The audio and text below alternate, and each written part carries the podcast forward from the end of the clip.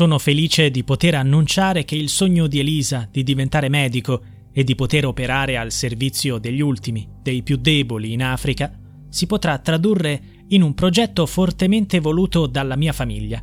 Il titolo del progetto è Il cuore di Elisa, il cuore dell'Africa.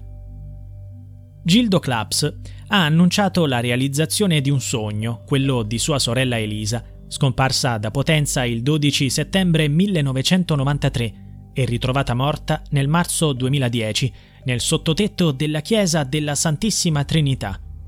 Elisa, promettente negli studi, aveva già manifestato ai genitori il desiderio di lasciare Potenza al termine delle scuole superiori per studiare medicina e dedicarsi alle persone più bisognose. Purtroppo Elisa non ha potuto realizzare il suo progetto.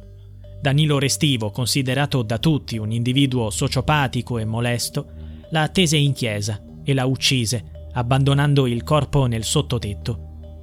Ora, anche se Elisa non è più tra noi, il suo sogno può finalmente realizzarsi, ha spiegato ancora il fratello Gildo.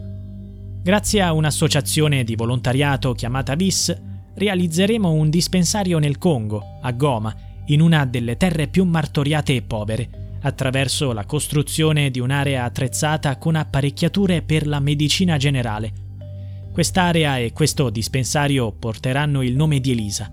Spero che tanti vorranno aiutarci a realizzare il sogno di Elisa e che il suo sorriso possa arrivare a quelle popolazioni così martoriate. È aperto a tutti la possibilità di partecipare al progetto tramite un'offerta all'associazione VIS. Anche il compenso ottenuto dalla famiglia Claps per la fiction trasmessa recentemente su Rai 1 sarà destinato alla realizzazione di questo progetto. Tuttavia, continuano le controversie riguardo alla riapertura della chiesa della Santissima Trinità. Nonostante la chiusura nel 2010, l'edificio è nuovamente accessibile dallo scorso agosto. E c'è di più. Di recente è stata celebrata la prima messa dopo 13 anni, presieduta dall'arcivescovo Salvatore Ligorio.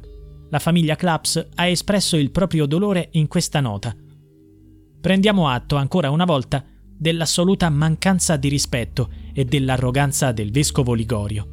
In un momento in cui milioni di persone, seguendo la fiction, hanno preso consapevolezza di quanto la Chiesa sia irrimediabilmente macchiata dal sangue e dalle menzogne, anziché il silenzio, come aveva peraltro indicato Papa Francesco, la curia potentina sceglie ancora una volta la rimozione di quanto accaduto.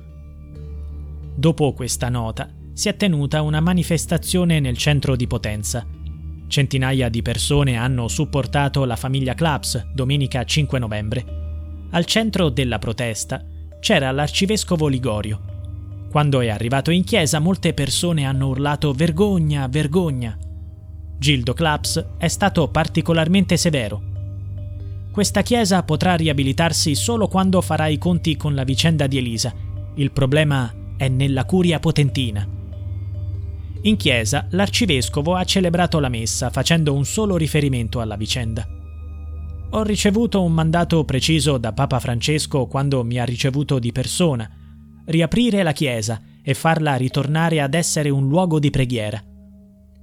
Il sospetto è che il corpo di Elisa fosse stato scoperto molto prima del 2010, ma tutti tacessero. Il parroco Don Mimì Sabia, deceduto nel 2008, prima del ritrovamento ufficiale, aveva negato la possibilità che il cadavere potesse trovarsi nell'edificio. La testimonianza del sacerdote sudamericano, Don Bagno, fu significativa. Dichiarò di aver visto qualcosa nel sottotetto e di averne informato il vescovo, all'epoca Agostino Superbo. Nel 2011 quest'ultimo affermò di non aver compreso chiaramente quanto riferito da Don Bagno a causa delle sue difficoltà nell'esprimersi in italiano. La riapertura della chiesa risveglia questi dolorosi ricordi e altri ancora.